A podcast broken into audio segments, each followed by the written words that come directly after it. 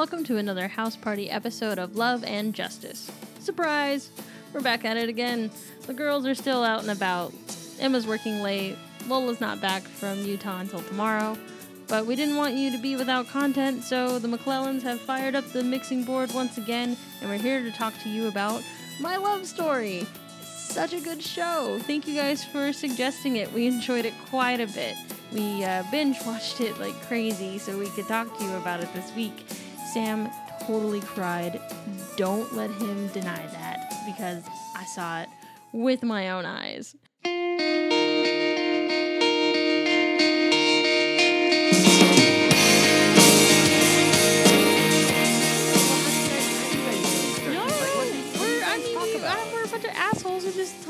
We like to hear ourselves talk, so it kind of takes care of itself in a way. Okay.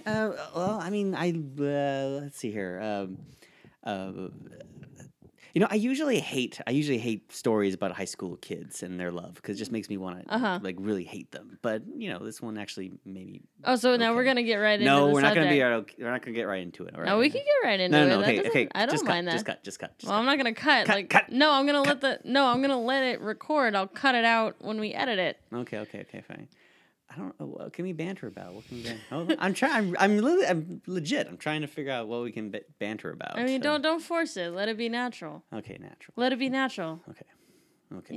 Just let it flow. Let it do its thing. Let it run its course. It is okay. Because if you force it, it doesn't turn out well. Okay. But if you let it do its thing and kind of, ferment the way it's supposed to, it becomes beautiful and sincere, just like the love between Takeo and Yamato from My Love Story.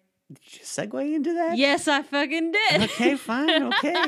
Okay. Okay. There you go. You did it. Congratulations. I had your help, though. No, I had your help. Okay. You helped me out. All right. I don't feel like I helped. No, you did great. So, yeah. Hey, everybody. As you can tell, there's only two of us here again, but that's okay. We don't mind. House party. Woo! House party! Yeah, Emma came back from her vacation but had to go straight to work, and Lola's not back from Utah until tomorrow, so we didn't want you guys missing out on any content, so Sam and I are here again. 2 in a row. I'm on a roll. It's not often you let me out of the mothballs and just come out. And you're so spoiled now. I know. I stretch my elbows, got elbow room and everything. I feel good. You know what this is like? Huh. This is like when you're a kid and you get like pizza like twice in a week. Ooh. Yeah, I mean, we're grown ass adults now, so we can eat pizza whenever we want. But when you're a kid, like that feeling when like you had pizza like on Friday night, but then for whatever reason you have pizza again like Sunday night or and Saturday night. Leftover pizza. Not leftover pizza, like brand new pizza. We go out for pizza again. Yeah, this is like special 2-time pizza. Yeah. Like awesome. So it's like that. Yeah. Not to toot my own horn, but like, you're welcome. Thank you. No, truly. So yeah, you guys win, BT Dub. Like, usually we get you guys addicted to stuff to watch, like Monthly Girls and like Snow White with a Red Hair. But this time, you guys did it. Yeah. Really, don't we all win in that kind of scenario? We really do. I know I win. You definitely won. Oh, God, I won. Yeah. Yeah. But, you guys, after the Monthly Girls episode came out, you guys recommended My Love Story. A few of you did. Mm-hmm. And so we were like, yeah, we've been meaning to watch that. Mm-hmm. It looks like it's a good time. Yeah, it was recommended to us a little while ago as well. I saw a lot of fan art, especially at Dallas Anime Expo. Akon? Yeah, Akon. And I was curious about it. Mm-hmm. It looked cute. So, but never really got in the mood for it. But after Monthly Girls, it was time for another love fest, and I enjoyed it. Yeah. I think also Adam might have mentioned it to us like a little while ago, like at the beginning of the year. Mm. Like that's what he was watching, and then we kind of forgot about it, and then it's relatively new. It came out in 2015, right? I believe so. Yeah, if you can't tell already, we are talking about My Love Story. It should just be called Our Love Story. Our Love Story. Yeah. Well, not your and my love story, because it doesn't really match our love story. But I mean, just it's a love story for everybody. Yeah. Sure. Mm-hmm. Yeah. It's also known as Ore Monogatari. I was doing so well. Ore Monogatari, which is written by Kazune Kawahara and illustrated by Aruko, which is one word, like Madonna. Yeah, so it's a shoujo series, and it's about this character named Takeo Goda, and he's this like big beefy guy. He's a little awkward. He's a little intimidating. Everybody kind of refers to him as a bear or a gorilla, which I mean, there's definitely he's more gorilla-like than bear, but he's lovable. He's a big old softy on the inside. Big old softy goof. I love that guy. But he's never really been too lucky with the ladies, and but because they all end up falling for his beautiful best friend. Suna, yeah. Yeah, I mean, hey, don't we all have a friend like that? Mm-hmm. I feel like everybody's got, even like the most beautiful people have like the one friend where it's like, that's their beautiful friend. Like everybody's got a beautiful friend that everybody hits on instead of you. I feel like we can all relate to that. I don't know what you're talking about, Kelby. I mean, I think I'm. You're the beautiful friend. I'm the beautiful friend. Yeah. Oh, very nice. Isn't Brittany technically your beautiful friend? Well, that's not fair. I mean, Brittany is beautiful. I feel that we're like equally beautiful. It's more like a beautiful pair. Like, sure. You know, I only surround myself with beautiful people, as you can tell, with you, Emma, and Lola. What are you trying to get? What are you flattering me for? I'm just saying. You knock that off right now. And then Adam, don't let me forget about Adam. Don't forget Adam. He's beautiful. He's one of the many beautiful people. But so, yeah, all the girls end up falling for his beautiful best friend, Makoto Sunakawa, who is, you know, good looking and just cool without even trying. So he's never really been lucky in love. And then one day they are riding the subway together and they notice a creepy dude like creeping up on this girl on the subway.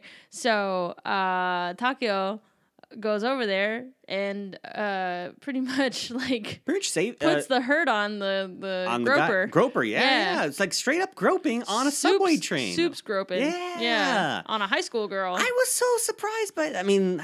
you were not aware of the gropers on the train. Yeah, that's a normal thing? That just people just grope people on trains? Yeah, I mean, I don't know if it's like normal, but like it's a common thing.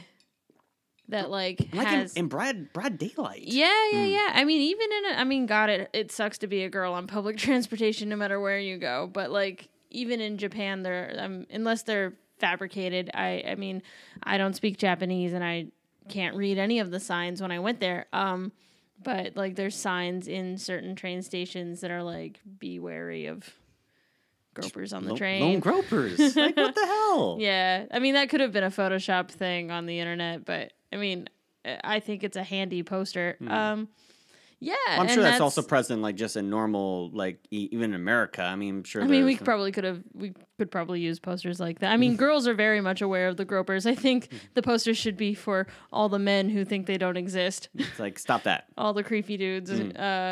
Like all the men who think that creepy dudes on public transportation don't exist. I think they'd benefit from the posters. Women have been aware of creepy dudes on public transportation for centuries. But that's where this story starts, is that Takeo saves a cute girl on the train. And that we take off from there. Yeah. Now, before we get into this, warning... This will have spoilers. Spoilers. Yeah. Actually, this is going to come out a little bit later than it usually does. I mean, not too much. I mean, for the American crowd, I don't know if you guys will even notice the difference. But for the like European crowd who follows us, this will come out later than usual, just because like we wanted to finish the series before we recorded about it. So we were on episode 18 when we got home from work today, and we just finished. It's a 24-episode series. And so to put this in perspective, we started the last episode came out on Tuesday last week. Basically, did we start like on Tuesday, or was it a couple days afterwards that we decided to start it? And who instigated? Was it you or me? I pulled it up because I was going to look at it. And then you came home before I started it. I was very mad. I was like, hey. Well, because you thought I was watching it without you. Yeah. No, I wanted to watch it. I wasn't watching it without you. Okay. I was prepping. Right. Okay. But yeah, that was like the next day. So from last week on Tuesday to today, Monday, we binged all 24 episodes. Yeah. And that's like, you know, with our work days included, you know, I'm very impressed with us. I think we could have done sooner. There were a couple times where I was like, one more episode. One more episode. Yeah, but between like work schedules and like me having to put in baby duty, like I think we made pretty good time on finishing the series. That sounds like quitter talk right there. I think we could have totally been done with this by the weekend. Listen, I wanted to absorb and reflect, so we took a little bit of time. Okay. Thank you. I understand. Okay. Anyways. Spoilers. Spoilers. Yeah, definitely go watch the show. You can watch it on Hulu. You can watch it on Crunchyroll. It'll be great. It's a great anime. It's really, really good. Yeah. Let's see. The anime started airing April 2015, so it's a fairly new series. The manga, I believe, came out around that same year. And I think the manga's still going.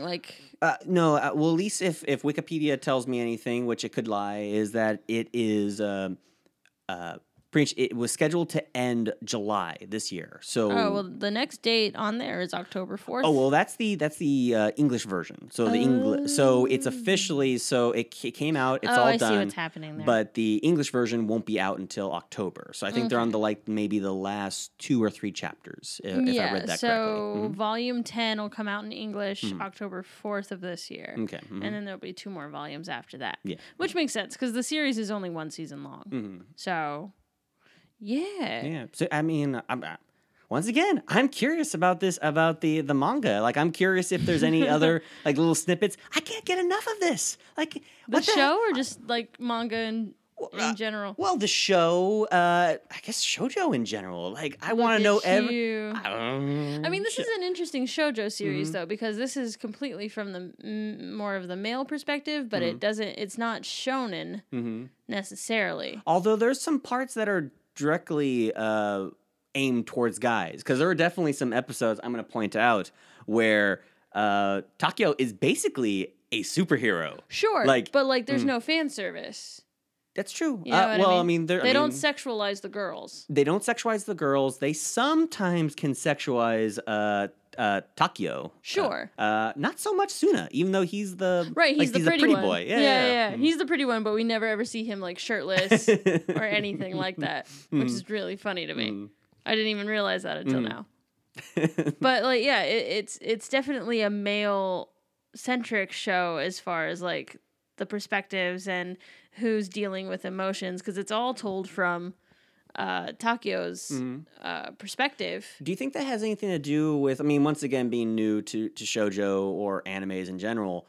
I like the fact that it gives good pointers on how to deal with your own feelings and just young love and unacquired love in this case it's interesting because we get started pretty much right away. I was so surprised by that. Me too. I was so ready for this to be one of those. It was going to be utter turmoil. Yeah. They both kind of were pining for each other, but they never quite make the move. But episode three. Pretty much, once again, spoilers. Yamato basically confesses her love. That she's in love, she uses the word she's in love with Takeo. And I remember when I leaned over to you, I said, "So what happens now?" Because I wasn't sure, how do you? Because I saw that we were on episode 3. There's 24 episodes. How the hell do you?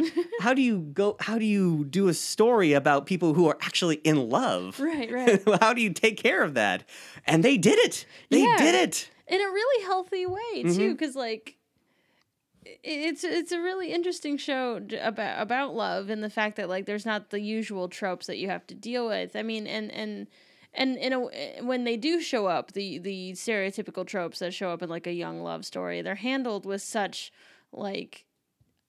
not necessarily, they don't sugarcoat anything, but it's handled in such a sweet way. It never gets gross. It never gets malicious. Now, what kind of tropes are you talking about? The tropes of jealousy or feeling you're not good enough for your partner. Okay. That's handled in a really sweet way. And it's like they never really get into like a fight, because you know usually in American shows when these kind or like teen dramas and stuff, when these kinds of situations present themselves, usually there's a fight. Somebody says something stupid. You spend a whole episode being mad at each other, or there's just some kind of miscommunication. Or like they see something but never talk about it. Yes, so, which I hate. Which is like is the word. No matter what genre of show it is, any show where something happens and we don't talk about it and we just pretend like we didn't see it, and then it becomes a problem later. I can't do that. That stresses me out too much. That's why I had to stop watching Supernatural.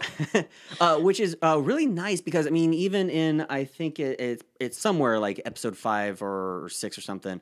We're getting a little ahead of ourselves, but we'll be jumping around. It's okay. But there is a reference that Takeo tells Yamato or someone that he needs to be told what feelings are going on, because unless you tell him, he's not going to know how to talk about it. Right. Because more or less, Takeo is such a good guy. He's a great dude. That's like one of the fun things about this character, too, is that even though he's kind of unlucky in love and he's been turned down by every girl he ever had a crush on and they like his best friend, he's still a really decent dude. Well, he's unlucky with love, but he is lucky with friends. Yes. Like, he is, like, swimming in friends. Mm-hmm. The very first episode, it's graduation day. Oh, yeah. Of middle school. Middle school? Yeah. Is that middle school? Okay.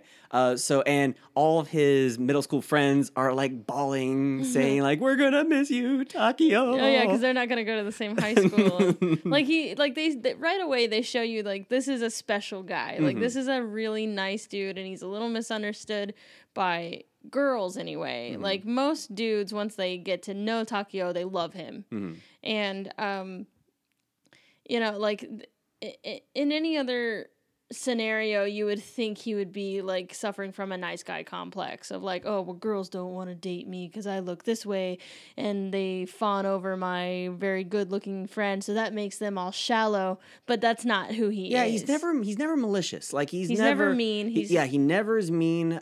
He more or less takes any other like negative comments about him with a grain of salt. It's like, you know, people will think the way they want to. What's important is how I feel about myself and how I treat others, which is a beautiful sentiment. Yeah, like that's something that should be taught super early. Which is why I love about just the show, and any boys that are watching this are to learn from it. Yeah, there's a lot of good messages. A lot of good messages. And, you know, I kept waiting for certain stereotypical thing, like teen drama things to happen. Like I was super worried that there was going to be some sort of weird rivalry between him and Suna. Honestly, I wasn't worried about that, but I was worried that there was going to be like a third character that would come in that's trying to like always bring Takeo down. It's like, I gotta take that smug off his face. I'm gonna tell everybody that he wets the bed or something. It's like, or doing something, but that never happens. That never happens. Not really. I mean, I was worried that like Suna was going to end up not being a good friend and stuff like that, or that there was going to be this weird love triangle. Like Suna was going to end up falling in love with Yamato. Like I was ready for that because that's typically what happens. But then that doesn't occur ever. And I really liked that. I thought that was super refreshing. Like Suna is the best wingman. Oh, he's the best friend. And at first you're not really sure how you feel about him because like Takeo loves him.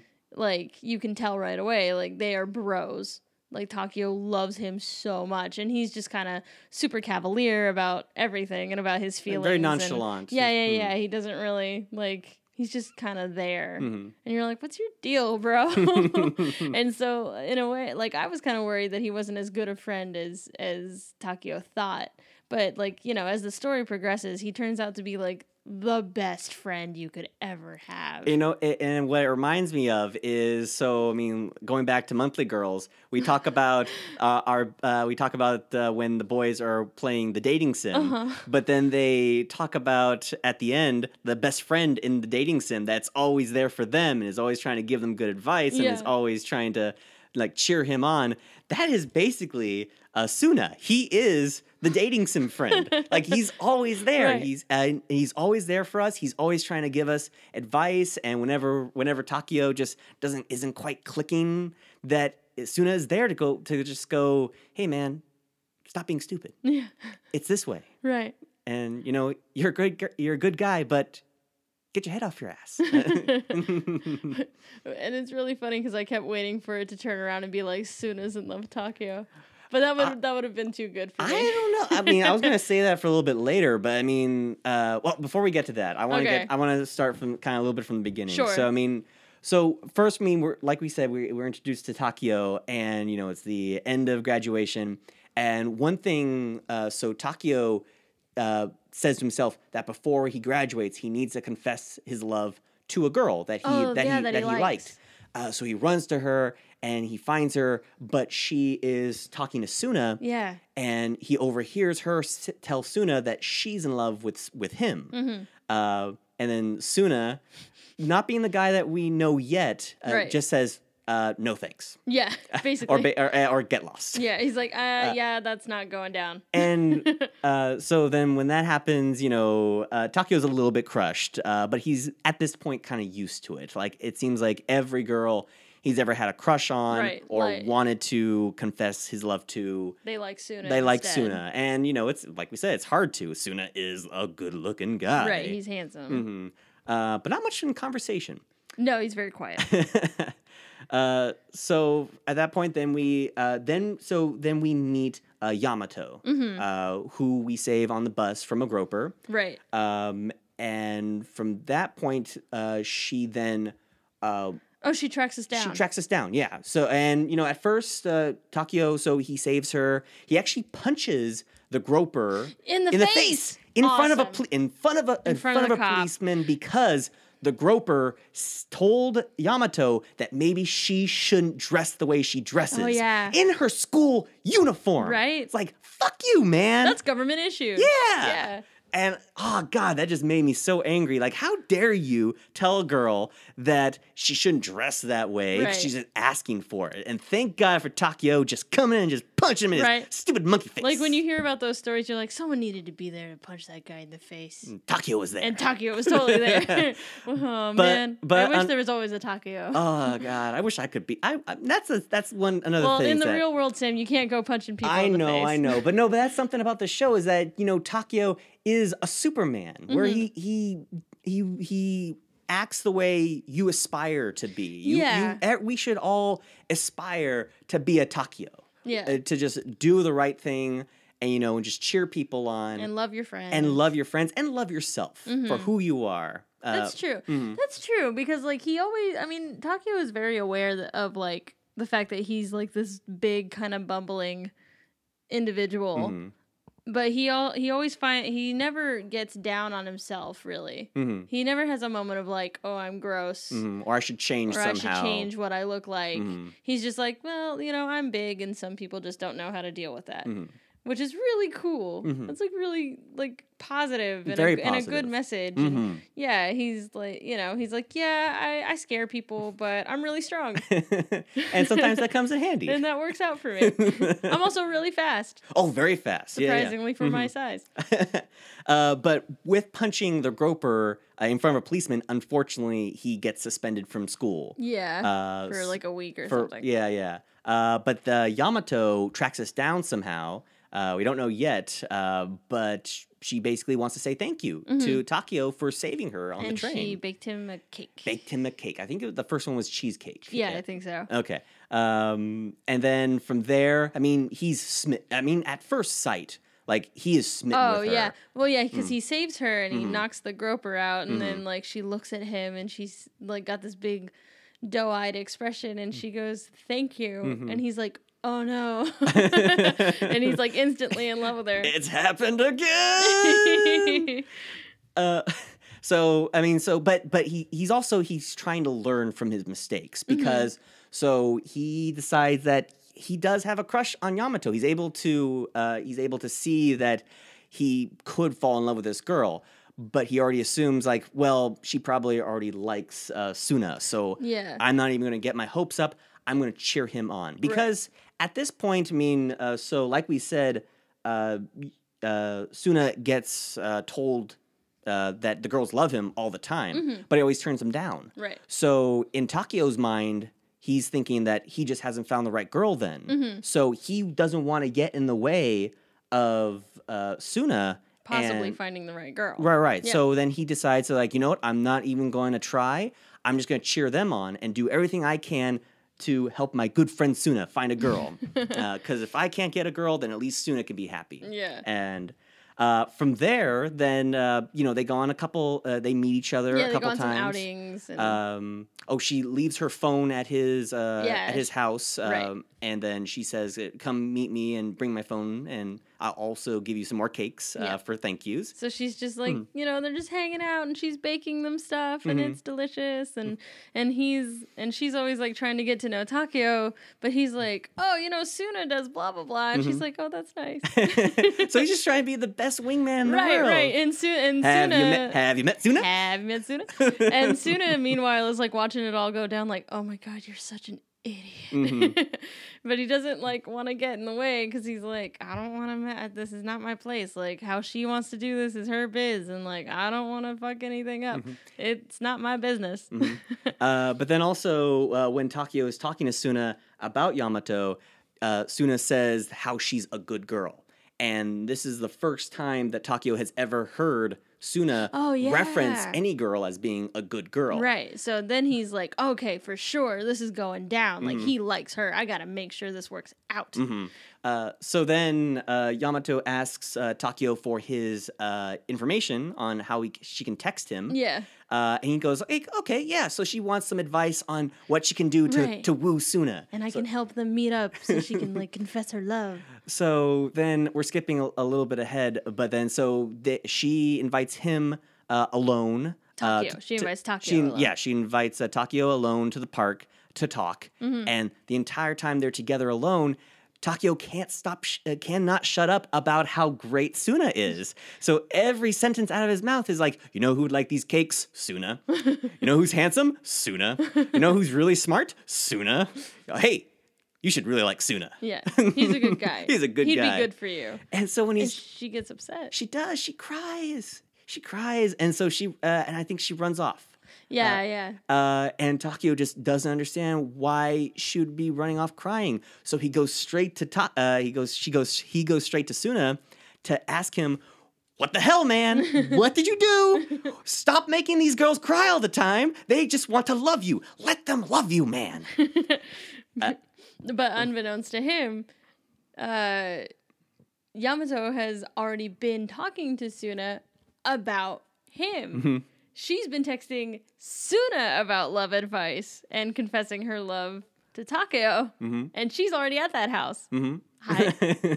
Or no. She gets there. She shows up later. Well, because Suna... That's right. Takeo gets there first. Yeah, so Suna then says, just comes out straight to Takeo, says, she likes you, dude. Yeah, she might even love you. And Takeo's like, you're wrong. Yeah. Like, she likes you. She's like, no, she likes you. That's impossible. But she told me, though. Well, that's impossible because she likes you. So then Yamato comes and we hide Takeo under our bed. Yes.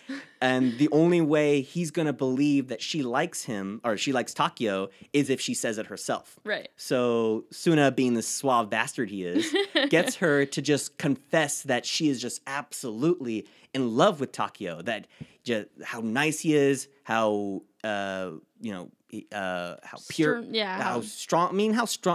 She admires his strength. Yeah, and but courage. There we go. And how kind he is, and that she loves him, and she just wants to love him, and she wants to be with him. And Suna says, "Did you hear that?" Oh, this was a cool scene because it's almost like straight out of Attack on Titan. Oh, yeah, he emerges from under the bed. And all the days that came changed once the Takeo came. Once the Takeo came out from under the bed. And then that's where the love affair begins. And that's just three episodes. That's episode 3, yeah. That's 3 episodes, guys. And then we have just the rest of the series just to love these characters. And getting back to Suna, one of the things we find out about him is that the reason why he hasn't really found any girl that he likes or taken up any of those girls' offers to be his girlfriend in the past is because they all talk shit about Takeo. And that's when you start realizing that Suna's the best guy. He's the best guy. Like, I mean... I mean, and they say about, like, what the girls are saying, that he's, you know, kind of a gorilla, or mm-hmm. that he's a bear, or that he's kind of weird looking, that he's always staring type of thing. And you know, that those aren't mean per se, but at the same time, in the context of the conversation, right? Though. Suno just he confesses that he can't be with anybody that would be mean to a beautiful spirit like Takeo, mm-hmm. And that's beautiful. Yeah. I mean, even if these girls could be nice to Suno. Suna, he's not willing to, like, be with anybody that could be mean to Takeo. Like, it's almost like a deal package. Like, you gotta love, you're gonna love me, you gotta love my friends. Yeah. If you want to be my lover, you gotta get with my friends. Yeah. Okay. You fine. Stop that. Oh, come on. Spice Girls are coming back. I mean, I think they've been back. They went on a reunion tour. Okay. Anyway, sorry. Mm-hmm. Yeah, but that's where the love story begins, and then we get to go through all this really fun emotional stuff, and it's not even drama. It's just all these really sweet, sincere things that come with a first love. Mm-hmm. You know, like getting up the nerve to hold hands for the first time, and first kisses, and, you know, your first Valentine's Day, and, like, introducing them to your friends and your family, and or your first birthday together, and first Christmas together. Just like I loved that Christmas episode. Yeah, just like all the nice moments that you get to share with, like, your first love, basically. And it's a very positive portrayal of first loves, because I'm so, like, being somebody who was a really, like, emotional basket case of a teenager, like, media need, like, American media especially needs to get their shit together, because they keep portraying young relationships as these really, like, tumultuous, like, shit shows of, you know, like, nothing really goes well with teen romances, or that it's always full of, like, fighting and jealousy and love triangles and all this stuff. And it's like, it doesn't have to be that way, though. Right. And that's what, I mean, if anything ruined the show for me a little bit, it's the fact that I was waiting for that to happen. That just comes from how conditioned we are. Yeah, from just how the media has conditioned us to expect that from young love, basically. Yeah, like, apparently, you know, once a girl is involved, boys can't be friends with each other anymore. Mm-hmm. Or anytime there's a girl introduced who might also like the guy you're involved with, you have to hate them. Right. And, like, that's just not true. Mm. Because even in this show, there's a girl who ends up falling, like, I think it's way later in the series. Right. Actually, like, halfway through. I wrote that down. I wrote, like, my list of my favorite episodes, and there are a good, like... I think you just wrote the entire series. No, there's some breaks. Okay. But I got, like, I mean, there's 24 episodes. I think I wrote down, like, maybe 12. There's 12 episodes, so it's like half the episodes. Okay, whatever. Yeah. But that would be let's see here, episode 15 and 16. So 15 was My Girlfriend, and 16 My Disciple. Yeah. So in number 15, My Girlfriend, first, Takeo and his classmates are involved in a kind of like a triathlon or... Yeah, it's like an athletic festival competition thing. Right. Yeah, where all the classes compete against each other. In one sport. So Takeo is with the relay race, and at one point, one of the girls on his team is not very good at running. Yeah, well, and she's replacing somebody else, because the person who was supposed to be running got hurt, and so the only girl left is a girl who's not very fast. Right. So at first, we're just introduced to her, and she's just a normal girl. But Takeo sees that, you know, she has potential to run faster. At first, she doesn't think she can run any faster, but he still wants to work with her because she wants to be faster. She wants to help the team. She wants to do well for the class. She doesn't want to hold them back. So he sees this energy from her and just wants to help her out. And so with that, you know, him helping her, and during the actual race, she does fall down, but he's right there, like, at the end of the relay, telling her to get up and not to give up, and that no matter what, he'll be there to carry the team the rest of the way, no matter what. Mm-hmm. And so from that episode, we kind of realize that she has more or less fallen in love with him. Right. And, like, you know, she confesses her love. Mm-hmm. And first she's like, no, I just admire you. But then later on, she's like, well, she says, I love you. She says, I love you as a person. Right. Which means like, I really admire you. Right. And then later, she's like, no, I lied. Like because I know you have a girlfriend and I really like her as a person. Mm-hmm. But like, I can't help it. I'm in love with you for realsies. And Yamato like knows. Yamato finds out, but she never once like goes over to that girl and is like, that's my man. Like, there's that's my man. I don't know you. There's never a moment of that though. Like they figure it out in a really mature way. Like everybody has their feelings and then they accept them and they accept the reality of the situation and the reality of their feelings and they move on. Mm-hmm. It's the most mature thing I've ever seen in a teen love story. Also, I mean, what's really great is, I mean, at first it made me a little bit angry. Throughout the two episodes, Takeo is always telling Yamato not to worry because he's never been. Oh yeah, girls don't like me. Girls don't like me, so you don't have to worry. You know, no matter. I mean, but the thing is that she fell in love with him. Right. So, and she's like, well, I know why I fell in love with you, and like someone else is going to notice that. Mm-hmm. Like I'm not going to be the only one. Oh, and it was adorable when she first asks him out. You know, she was talking about how she was so relieved that he didn't have a girlfriend because she would have just sworn that a great guy like him would have had millions of girls after him. So she sees the good in him that even sometimes he can't see in himself. Yeah. But you know, he throughout the entire episode he's telling her that not to worry, that girls don't like him. Girls don't like him. And I didn't like that because I felt a little bit like him doing that was telling her like, don't worry, you've settled down because I'm me, so you don't have to worry. You're with me, so you don't ever have to worry about that kind of thing. I don't think he meant it that way. I know, but I've kind of got that feeling a little bit. But in the end, he realizes that he's not with Yamato because no other girl will have him. He's with Yamato because he loves her. Yeah, like he loves her with all his heart, and I'm gonna. Are you about to cry? A little bit. Just he loves her so much, and it's great, and it's beautiful. It's a beautiful love story. Oh, I realize I said beautiful now. So on the last episode, I decided to create a new drinking game. You can drink every time I say the word beautiful, because apparently I say it a lot. Oh, in this episode? Well, in the last episode. So okay, I might be doing it again this one. So if you're drinking, like, go ahead, take a trip. Ooh, only drink if you're of age. I will not be responsible for underage drinking. Love and Justice does not advocate underage drinking. Mm-hmm. But it's beautiful, and you did so it again. I'm gonna start ringing a bell. Okay. But he says that, and it's great. And then you're right. Then, pretty much the girl that fell in love with Takeo, the running girl. I forgot her name. But even though she says that she loves him, but she still respects him as a person, and she still wants to talk to him, and he's still a great guy, and she wants to be the kind of person that he would love in a way. But she still wanted to get that off her chest. But she doesn't want to be the type of person that he would love for him to love her. She just thinks that someone that he would love must be really great. Mm-hmm. And she wants to be that great. Mm-hmm. She basically wants to be as great as Yamato. Exactly. Yeah. Mm-hmm.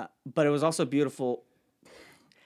It's okay, just go. Okay. You be confident in your word choice. Because she went to the park then to have a good cry, which, you know, we all need to have a good cry. Yeah. She said what she had to say to Takeo, and, you know, he said that I'm flattered, but I love Yamato. And she says, I respect that and understand. And so she went, and then Suna was there with tissues. Oh, I know. And he said, like, you know what you did was great. And she goes, then why do I feel so terrible?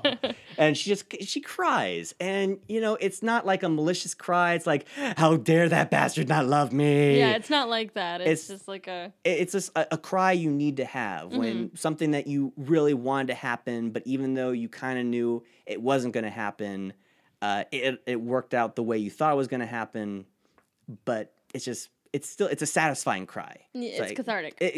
For her to move on because she does move on. I mean, we don't see her get together with another guy, but no, which is nice. Yeah. She moves on in the sense that like she's just, you know, confident in herself and in her feelings, and really that's all you really can be in those kinds of scenarios. Like, this show is really good about that, in that, like, anytime that there is a scenario where, you know, somebody wants something to happen a certain way and it doesn't go down that way, they never retaliate in a negative way. It, you know, they accept it and they move on. Mm-hmm. But there's, I mean, even when there should be moments of, like, retaliation, I didn't write it down. It's still one of my favorite episodes, but I didn't write it down. There's one episode where Takeo gets roped in to compete in a taekwondo match. It's not taekwondo. It's not jiu-jitsu. It's the one where they grapple a lot. Yeah, yeah. Oh God. So hold manly. On. Just, but anyways, while Kelby looks that up.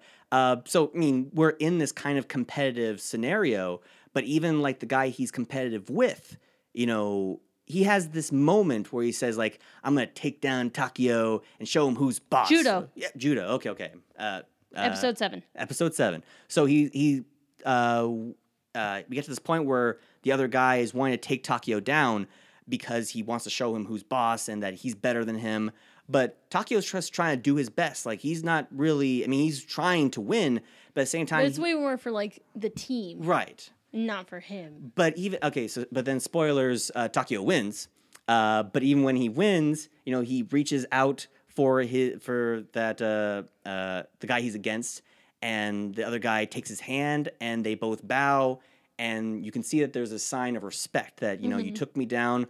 but I'm going to try even harder next time. Yeah. And, you know, it was a great, I mean, even with these kind of things that show us, like, competitiveness, one thing I'm liking about these shoujo animes I'm watching is that everything, one of the main themes is to do your best. Mm-hmm. And even if there's someone else that's trying to do their best, it doesn't mean you have to be negative towards them, that you both can be at odds and try your best. Yeah, you can compete without being vindictive. Mm-hmm.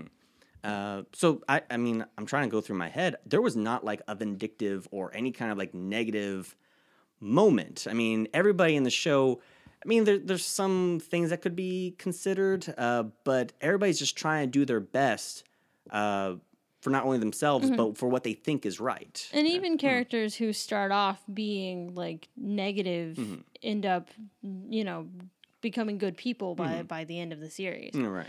Because, like, you know, when Yamato first introduces Takeo to her friends have, like, a negative reaction because they're like, that guy?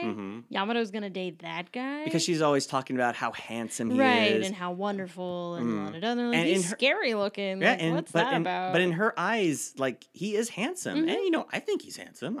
Sure. Yeah. Hey, I like a man with some good sideburns. But, like, even those friends, like... you know, as the series progresses, we all end up hanging out together and those friends become his friends. That was a really good episode. That was a great episode. Because, like I said, Takeo is a superhero because even though these girls, like, more or less, like, made some negative comments about him, for whatever reason, the shop that they're at, they're having, like, a kind of like a karaoke mixer. There we go. Yeah. Which was something that we saw on Monthly Girls too. I guess that's just a thing. A thing that high school kids do. I guess, yeah. I just went. Back in high school, we just went to one of our houses and just hung out. Or a pizza place. See, I never really left school, so I don't know. But anyways, for whatever reason, it's never quite addressed. But the shop or that place that they're at catches on fire. Yeah. And without a hesitation, Takeo just says, "Wait here," and he goes right into the burning building, and there's two girls that were making fun of him that are trapped in there. So he goes in, he saves the first one, puts her on his shoulder, runs out, and then puts her down. And before anybody can say, "Hey, stop," he goes right back in and then searches for her. And the other girl is pinned underneath some rubble, and he, like a superhero, lifts up the rubble and says, "Can you stand?" She goes, "Yeah." And he goes, "Then go." Oh, God, I'm getting goosebumps just thinking about it. Yeah. And the rubble collapses on him. Collapses on him. And he's just there thinking about how, you know, maybe for like a second, like, you know, the girls were wrong about him. But at the same time, you know, he's glad that he could come and save them. but he was happy that he could spend a little bit of moments with Yamato, and that, you know, maybe dying here wouldn't be so bad, because at least he got to spend some moments with Yamato, and he was able to feel a love of another person before he went. And like a gift from God, Suna then calls on his cell phone, and somehow Takeo is able to pick it up and go, hello? But imagine that. Rubble is on you, fire around you, and you just pick up the phone and you say, hello? And Suna says, you're making Yamato cry. Yeah, you're making Yamato cry. Get out here, you big lug. And so with that, with all his strength, he throws Rubble up and then comes crashing out of a three-story window. Yeah, I think so. And lands a superhero landing. Yeah, it was. With fire still burning on his on his clothes. Kazuna is in the background being like, oh shit, hold on. Don't move, I got it.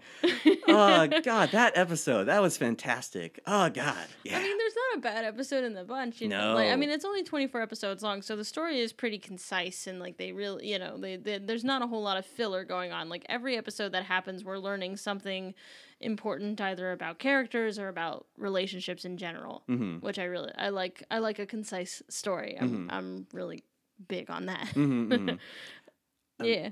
And just going by the list. I mean, there's another episode called My Friend and I, where it's a very heavy Takeo and Suna episode.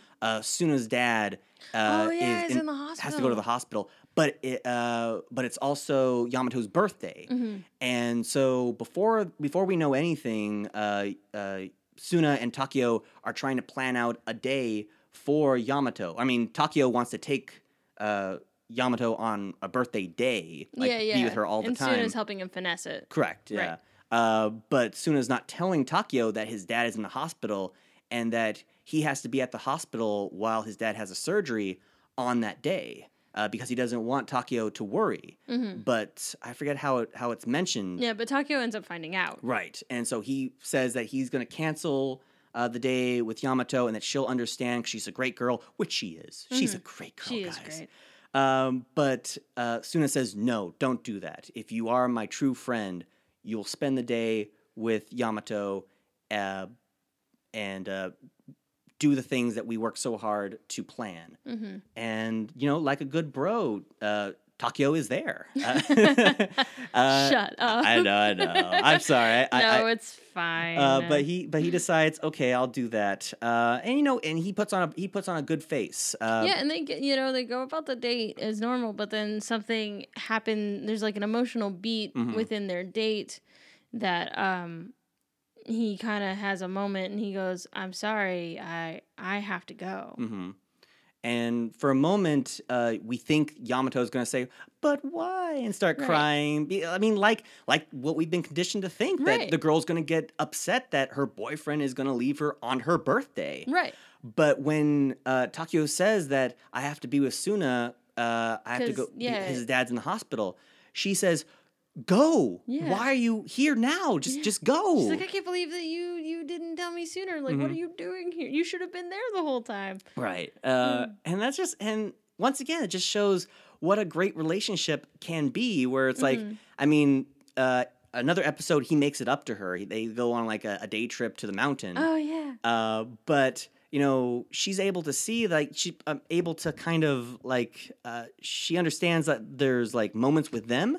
But then there's other things that have to happen. Like, it can't be all about her and him. Right. That there are other people involved. And she's able to... I mean, she loves Suna as well. And yeah. Like, once she and Takeo get together, like, Suna becomes her friend.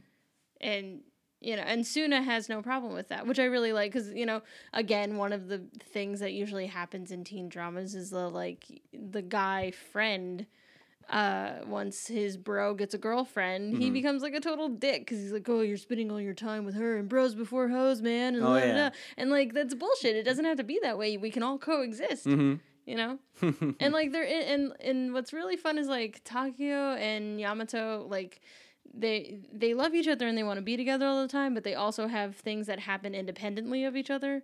Like, Yamato gets a part-time job. Takeo gets a part-time job. They have a group of friends that just the two of them hang out with. They go to different schools. Mm-hmm. Like, they're not completely codependent, which mm-hmm. is super healthy to portray. Very healthy. So, mm-hmm. yeah, it's just really nice to see that in a teen love story because, mm-hmm. like, that's not what we're used to. Mm-hmm. I mean, we're taught that, you know, relationships have to take, like, first priority and that you always have mm-hmm. to... I mean, if it's truly a relationship, you have to always think about that person, which I mean, Takeo does. He thinks about Yamato all the time, and sure. that he loves her, but at the same time, he's also focused on his schoolwork. There is an episode where he asks her where she wants to go to college, and she tells him. And so she says like, oh, but I mean, if you can't get in there, then I mean, but we can also go to whatever college you want to go to. He was like, no. Just because we're together does not mean you have to compromise your dream. Yeah. Let's go to your college. Only to find out that it's an all-girls school and he couldn't have gone there anyway. Right. But damn it, he worked really hard to bring his grades up, which he did. And that's another nice thing about this show too is that like it shows that a good relationship, a relationship that functions in a healthy way, makes you want to better yourself. You know what I mean? Oh, yeah. Like, and it's not, like, it's not you want to be the person that your significant other wants you to be. It's not that. Mm-hmm. It's that you want to better yourself to be the kind of person that you really want to be, mm-hmm. and it's because that person inspires you to be the best version of yourself. Mm-hmm. And that's what, like, a healthy relationship is really supposed to be about. Mm-hmm. Like, you're not supposed to change yourself to fit the mold that your significant other wants you to be. That's unhealthy. That's very unhealthy. And don't do that. And sometimes the lines can be blurred because some people say like, well, no, I want to be the person that they want me to be, and so isn't that still healthy? But I mean, no. I know it's not. I mean, you have to be happy with yourself, but also want to be better. You should always want to be better because that's what being a person should be. It's wanting to improve. It's human nature. You should always want to improve yourself. You should always be striving for more in a healthy way. But like, you know, you should always want to be, you know, you hit one level of achievement and it's like, great, where do I go from here? You should always be aspiring to be better. We're always trying to reach for the stars. Yeah. Mm-hmm. Yeah. And it's great to be with someone that wants you to reach for those stars. Right. You know, whether it takes you in two separate directions, but another thing that's great about the show is that Takeo and Yamato, even though they kind of have two separate, hobbies or like two different directions that their lives could take them, they're both there for each other to cheer them on. Yeah, because Yamato wants to be a pastry chef, and Takeo, yeah, he doesn't say specifically what he wants to be, but he wants to help people. He wants to help people. Like he talks sometimes about wanting to be a fireman, or I think maybe Yamato says you should be a fireman. Oh yeah. But then there's one episode where Takeo's mom is having a baby, and so he thinks that maybe he could be some kind of like medical personnel or something that helps people. But I mean, he has no interest besides eating them. He has no interest in making pastries. Yeah. And that's just beautiful. And that's beautiful that pretty much that they can cheer each other on from opposite directions, but meet in the middle to have this relationship. Mm-hmm. Mm-hmm. And it's healthy. It's a healthy good relationship. Damn it. I wish we had more examples of this, like when we were young and starting to experience, you know, those kinds of emotions. Like this would have been a really good show to have. Right. Which got me thinking. I mean, I'm just curious about like the whole, since I'm watching more of it, just the whole shoujo or slice of life or these relationship animes. Romance animes? I guess romance animes that are so predominant in Japanese culture because, in America, at least for us as kids... Yeah, cartoons don't handle this kind of subject. No, matter. There's if anything, there's like maybe three or, depending on the season, there's a couple episodes that kind of deal with it. Hey Arnold comes to mind. Yeah. There's definitely some episodes about like relationship and healthy obsessions type of thing. Yeah. They touch on that a little bit in Hey Arnold, but it's like it's not the whole focus. Right. Also, and it's still supplemented with a lot of like comedy situational things. Right. Yeah. Also like Doug. Oh yeah, Doug had a lot of unrequited love in it. You know, but Pepper Ann had some good stuff. Once in a while. I think so. But it was still an instance. It took like third banana. Like it wasn't like the main focus. Yeah. We'll have like 2 episodes about it, and then we resume our usual shenanigans. Yeah. But My Love Story, Monthly Girl, Bakuman. Mm-hmm. There's plenty out there. That's all that you've seen. Yeah. This series reminds me a lot of Karekano, which is it was like early 2000s shoujo series. I never saw the anime, but the anime never got finished because they ran out of funding. Oh. But I collected the entire manga. I don't have it anymore because I sold it in a garage sale. But it was like over 20-something volumes long. I collected the entire manga of Karekano, mm-hmm. and Karekano is in a similar way. Like we get to the relationship pretty early, mm-hmm. and then we spend the rest of the story developing that relationship. Mm-hmm. But it has a few tropey situations with like jealousy and love triangles and blah blah blah. That's just something. Sometimes it happens. Those do happen. Yeah. It doesn't happen to the degree at which it happens in like American storytelling. Right. So Karekano is a really good series if you guys have time to check it out. It makes me wish that we did have more. Even today. Steven Universe kind of handles it a little bit. Oh, Steven Universe handles relationships beautifully. It's a story about intergalactic beings coming to Earth to defend it and la da da, but every single episode is about emotions and relationships and some kind of love, whether it be familial or friendship or romantic. All right. In the end, what I'm trying to say is that I kind of wish there was an American version of this in a way, or at least for cartoons that kids can enjoy and can look up to, and to basically say that this is a healthy relationship. Yeah. And because even like little kids, even though we watch so much stuff that we don't realize that it's profound or that it's kind of speaking to us on a deeper level. Yeah, but I think subconsciously, I think you absorb it and you learn something from it, and then when you're older, it all starts to really click into place. Right. But as of right now on current American television, I can only think of Steven Universe, and maybe every now and then an Adventure Time. Yeah, Regular Show also has some. Yeah, and Regular Show, but cartoons aimed at a teenage demographic. Those are the only 3 shows I can really think about that deal with romance and relationships and friendship in a healthy way. And that's the ones that we are referencing right now. Those are the ones that we're watching. So there could be some other ones. I can't really think. I can't think of any. I haven't read anything about anything else. Right. Those. Disney. My Little Pony sometimes goes into that a little bit. But not romance though. No. It's way more about interpersonal relationships. Exactly. And stuff friendship is magic. Yeah. Friendship is magic. Hey. But I wish there was more of that. But it's good that. This fills that need that we and I kind of wish it only came back in 2015, right. So I couldn't watch it when I was a kid, right? But I wish that something like this was around when I was a kid to kind of aspire to say so this is what a healthy relationship is. I didn't have to look at Friends and go so is that, oh my is that God. What, is that what guys that what don't look about? At don't look at Friends for relationship advice. Don't look at How I Met Your Mother for relationship advice. Don't do it. Don't do it. One thing that I thought was interesting that they touched on in this series, at least a little bit, it wasn't super black and white about the subject, but they do touch a little bit on female sexuality in this show. Oh, they do, yeah. Which I really thought was great because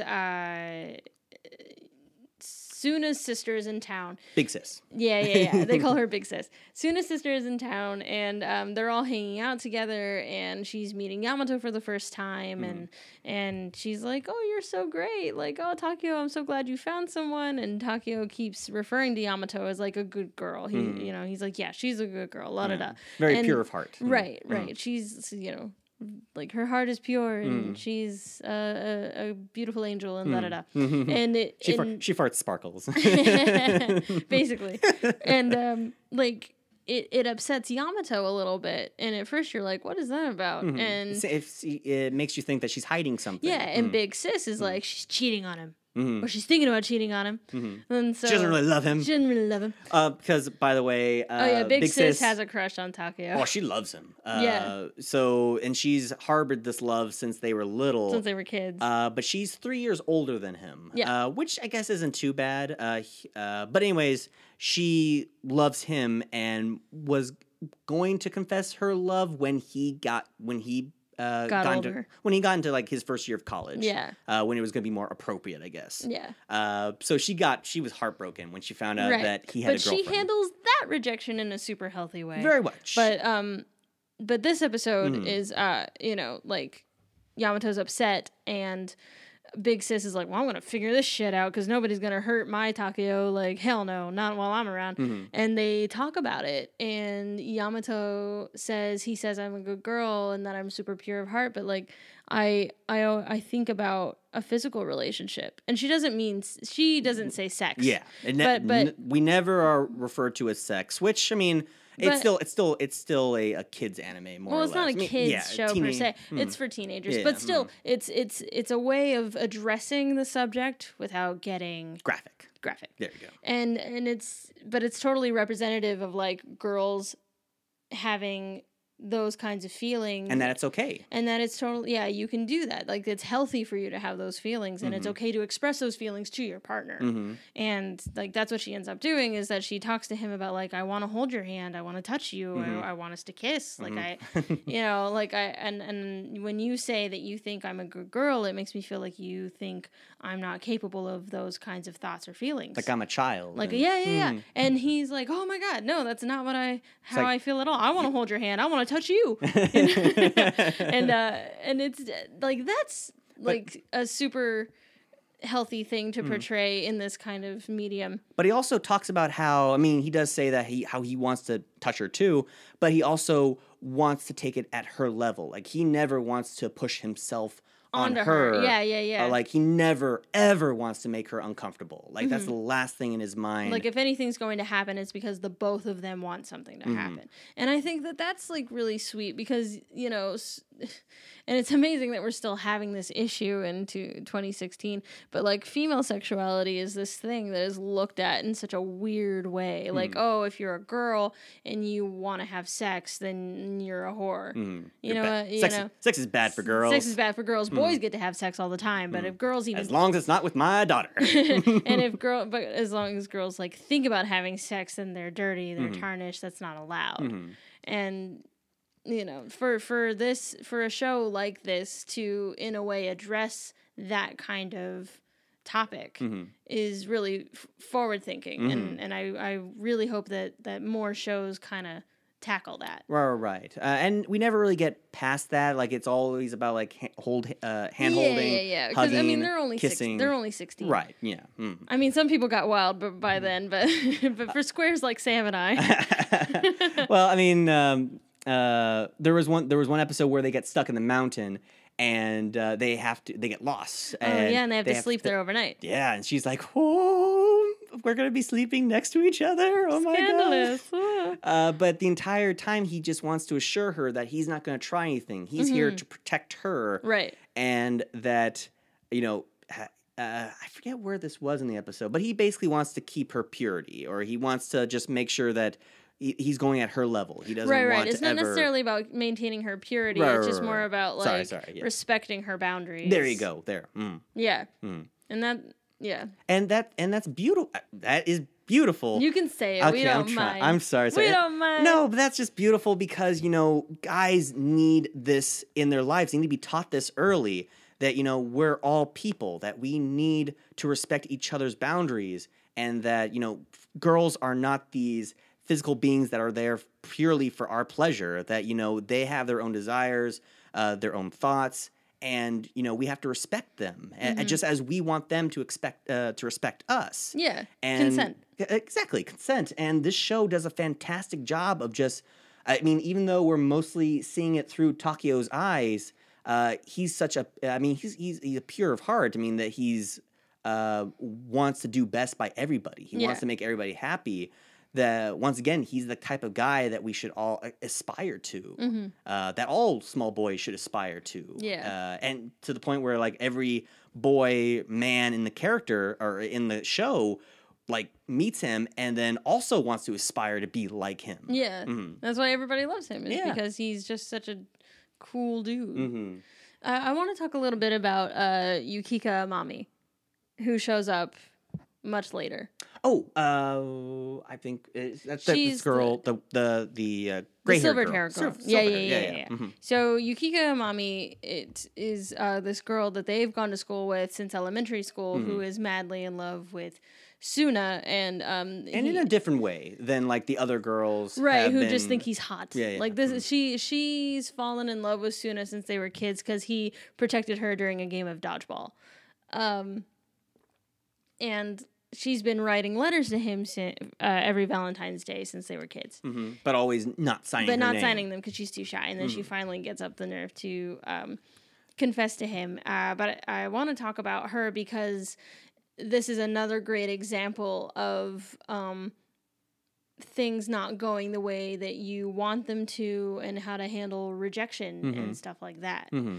Because she likes Suna and she finally gets up the nerve to tell him and he's like, oh, thank you. And she's like, but I would like you to get to know me mm-hmm. before you brush me off, before you make any judgment or mm-hmm. anything like that. I would like it if we got to know each other a little bit. And he's like, yeah, no, that's fair. Mm-hmm. And so, you know, they go to the zoo and they mm-hmm. hang and he thinks she's really smart and he thinks that she's wonderful. Mm-hmm. Although it takes her a little while to like, warm up to him a little bit. She is so scared of him. Like she, she right straight out says that she's in love with him and just wants to. It's confess. A little stalkery. Yeah. I'm not gonna lie. It's a little stalkery. She takes pictures of him from far away. She's kind of like for 10 years has been watching him. Takeo at one point goes through their yearbook and just then she's always in the background looking at Suna. So it's a little stalkery. But it's also high school. Right. Girl, you creeped on that MySpace. Oh, don't exactly. Lie. Yeah, this is that's something they never talk about MySpace or Facebook. I think that's a way of like making sure they don't really date themselves. Mm-hmm. But yeah, I mean basically it's the same thing. Like you stalking Facebook stalking. Yeah. Yeah, sure. Anyways. But you know, at the end of it all, even though they go on a date and even though they get along and they have a lot in common, mm-hmm. he just doesn't like her that way. Right. And they, like, at first she gets a little upset. She says that she wishes she never even confessed her love. That she was probably better off never saying anything. Right. And that she can't really see him and she can't really talk to him mm-hmm. without it hurting too much. Mm-hmm. But then, you know, Takeo and Yamato are like, well, that's not fair to us because we love you. Mm-hmm. Like, we became friends with you because of this, and, mm-hmm. and it's not fair that you're just going to, like... just shut us out. Yeah. And it's a great lesson on, like, dealing with rejection mm-hmm. and realizing that one bad moment can't poison everything else that you've built or that you've experienced. And it's about, you know, not having... regrets and learning from all of your life experiences, but it's also in a great way about, as far as like from Suna's perspective, it's about being okay with having your feelings mm-hmm. because, you know, it sucks when like somebody really, really likes you and you just don't really like them back. And, mm-hmm. and you know, nobody wants to be mean to anybody. Nobody wants to disappoint anyone. Yeah. And if you're not careful, you can find yourself getting into this weird cycle of wanting to please everybody. And so you kind of lie about your feelings and that gets disastrous after a while. Mm-hmm. So, you know, it's a nice lesson in like being okay to express mm-hmm. the feelings that you're having and to be honest with people. Right. Because even during the episode, I mean, I'll admit it, I kind of wanted the trope. I wanted to see them together because that's the Hollywood thing to do. Sure. You know, it's like the guy who just seems like not to be interested in anybody. Like there's somebody out there for him. Yeah. Meets this one girl who is madly in love with him and they get together. But you know what? They don't get together. And that's a stronger choice. It is. Yes. Yeah. It's not the choice that a lot of people want to make, but it is the more kind of realistic. Yeah. And it's not that like, it's not that he doesn't find her attractive. He likes her. It's just, he just doesn't love her. He just isn't interested in girls right now, or because he doesn't end up with anybody by the end of the show. Mm-hmm. I mean, I think he is. I mean, he might be just in love with Takeo and just wants him to be happy, even though he knows that he can't have Takeo, right. But he just wants him to be happy. Now, I want to talk about, because this is really the only like negative thing that really happens in the show, even though it all ends up well. I want to talk about the last two episodes with the introduction of the character. He's the baker that Rinko works with. Rinko Yamato. Yeah, Rinko is her first name. So it's episode 23 Ichinose. And episode 24. Mm-hmm. Ichinose is the name of the pastry chef. Ichinose. He's gross. He is super gross, and even I didn't even realize that was his name, but Ichinose. It's like sounds like a symptom of a rash. I guess so. Ichinose. Because he's our rival. In a way. I mean, give it up for the show. I mean, two episodes to the end, and we finally get a rival. Yeah. And not even he's a terrible guy. I don't like him. No, yeah, he's awful. Like, they don't try to make him, like, this appealing dude at all, because he's got this inner monologue constantly going where he's not really listening or taking Yamato's signals, and he's just interpreting everything he wants to hear. Mm-hmm. But anyways, I mean, so the episodes start off where Yamato... is always admiring this one sweet shop, and she ends up getting a job there. Ends up getting a job, like a part-time job, and at that job there is Ichinose, and he's a sweet chef or a culinary chef. He's a pastry chef. He's a baker. Yeah. And through some interaction, he just claims her as his muse, which is so gross. He's very gross because one thing, he's 21. And she's 16.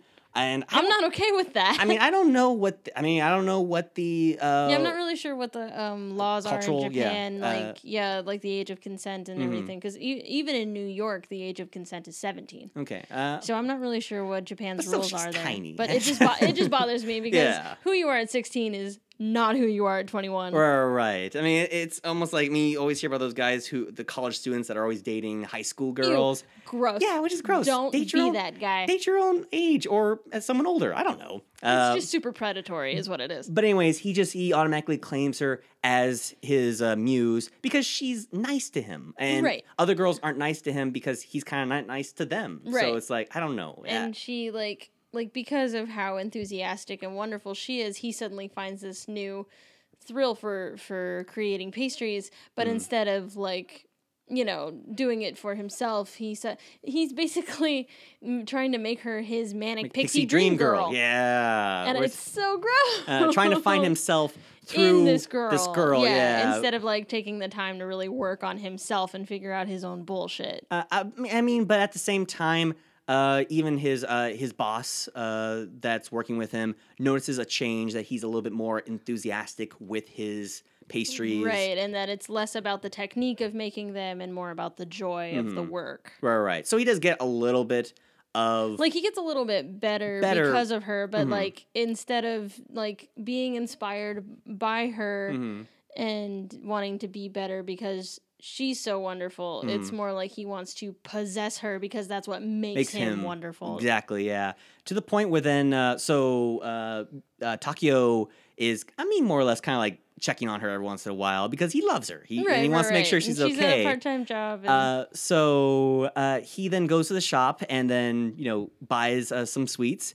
And Ichinose is like, that's your boyfriend? And then just runs out of the store. Yeah. And basically tackles Takeo and just demands that he break up with Yamato because he wants her. And he thinks he'd be a better fit. Oh, that made me so damn angry. Oh, I know. The words were I'm a better fit for her than you, so you should give up and go away. Yeah. And fuck you, man. I thought you were gonna I thought you were gonna burn the house down. Well, who the hell is he to say that? Just because you have more in common with somebody doesn't give you any right to tell someone else's significant other that they have to go now. Right. Also, Yamato's her own person. She can make up her own damn mind. Nobody's asking her how she feels about anything. Except, and Takeo kind of thinks about that. where it's like he wants her to have her own decisions. So he never tells her anything. Even when Ichinose tells him this, you know, he never tells her that, like, you know, that guy you're with, he said this to me. Right. You should totally quit. He basically just leaves it at, I mean, he thinks about it. That's a sad thing about Takeo. Yeah, it's like for the first time ever that he starts to doubt himself. Yeah, that he says that, you know, maybe he is holding her back. Maybe with her, if she wants to be a pastry chef, maybe she can't be the best person that she can be around him. Mm-hmm. And because he has nothing to do with pastries or baking or anything. Besides eating them. Which he loves. Sure. But who doesn't? But, like, you know, and they deal, even though this is, like, the first time in the series where we've really delved into a negative type of feeling, it's handled so nicely. Mm-hmm. It's handled in such a genuine way. And it doesn't turn nasty at any point. It's just, like, it's a reflection of how anybody has felt at any given moment where it's like, am I the best person for my partner? Mm-hmm. Like, would they be a better person if I was not here? Mm-hmm. Am I the best partner that I can be? Mm-hmm. And it's healthy to have that kind of introspection for sure. I mean, you shouldn't just think like, oh yeah, I'm the best person for this person. Because there's no growth there. You should be confident in who you are, but also have a moment to be like, am I doing the best I can? Am I doing the best I can for the people I love? Because mm-hmm. like that's not just your significant other, but just like your family, your friends around you. Right. I mean, everybody loves you. Your teammates, like the people you work with. Like, am I doing the best I can, and am I doing the best I can for the people I care about? Mm-hmm. Because that's how you avoid being an asshole. Mm-hmm. It's just an important adult question to constantly ask yourself. Check in constantly with yourself and be like, self, am I being a dick? A little bit, self. Okay. Well, I'm going to handle that then. You know what I mean? But, you know, even though, like, this scenario happens and there's this baking competition and mm-hmm. Ichinose is like, well, I'm going to win this award and I'm going to tell her I love her and then let her decide who she really wants to be with. BT Dubs, it's gonna be me. It's gonna be me. And then, and he's awful and he's gross. But Takeo supports Yamato decision. Like, he respects her enough to tell himself that, you know what? I mean, she has the right to make that choice, mm-hmm. and if she wants to go off with Ichinose, then, you know, he will respect her decision, mm-hmm. and he won't. I mean. Secretly, I mean, he says himself he doesn't want anybody else to take her away from him, but he also respects her enough to let her be her own person. Mm-hmm. And it's just it's a great lesson to learn. Yeah, because I mean, so it, in the end. In the end, Ichinose, like, wins the award. Right. Well, before that though, so there's a moment where they're at the competition, Yamato and Ichinose. And, you know, he's getting ready, he's psyching himself up, but then he realizes... He left all his baking tools. Yeah, he focused on the ingredients, but didn't bring the baking tools. And the prom's tomorrow!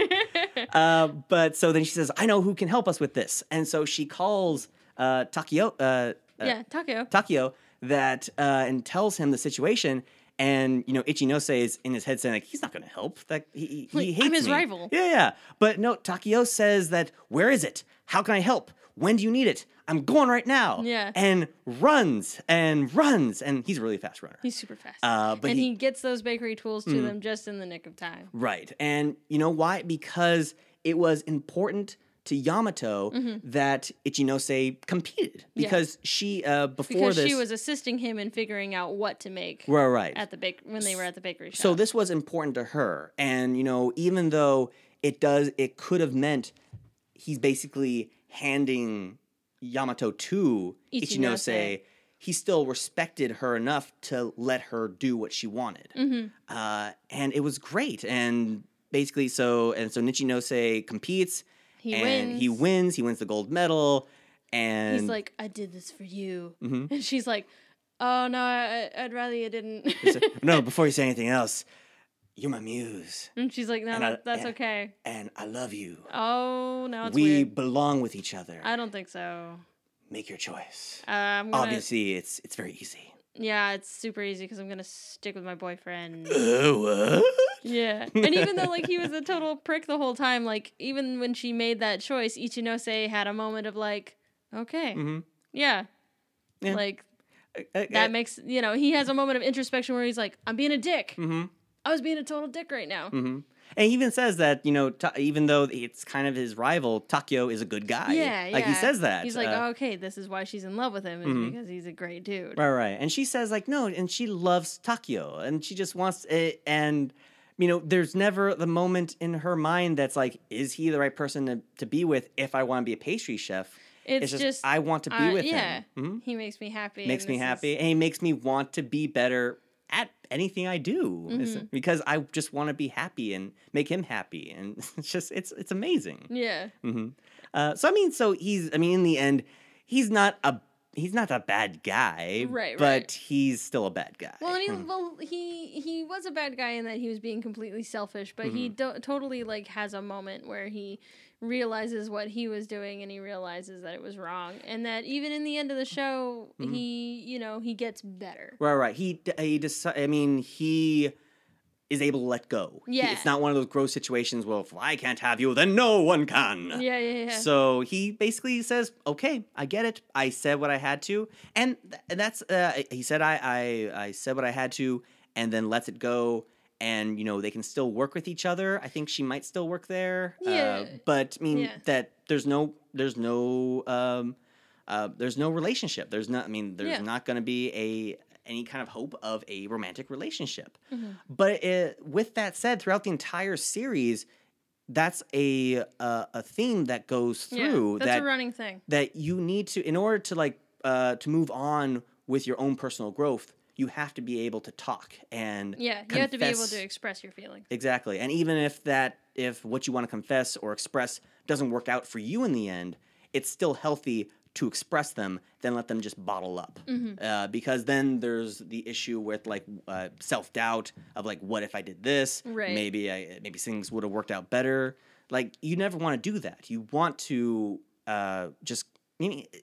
you just want to talk. You right. want to just say what you need to say and then move on. Right. No matter what the outcome is. This show is a great lesson in romantic relationships, interpersonal relationships, like friendships and all that, all the ships. Mm-hmm. And we highly recommend it. Very much. And so. I think that will probably conclude our talk of My Love Story. Oh, does it have to be? We can't just keep talking. This show can only be about an hour or so. Oh God, that's just so much. I mean, we didn't really get big into Big Sis, and then Good Looking Dad. Good Looking Dad is good looking. Oh. But they gotta experience the show for themselves. We can't give them everything. Okay, it's just, I mean, this one is a little bit of more of a commitment because it's 24 episodes, right? But once again, not a bad episode in the bunch. They're all good. There are a couple episodes where you will want to keep watching, but there's also some moments where you can just like, well, I can stop here and come back to it.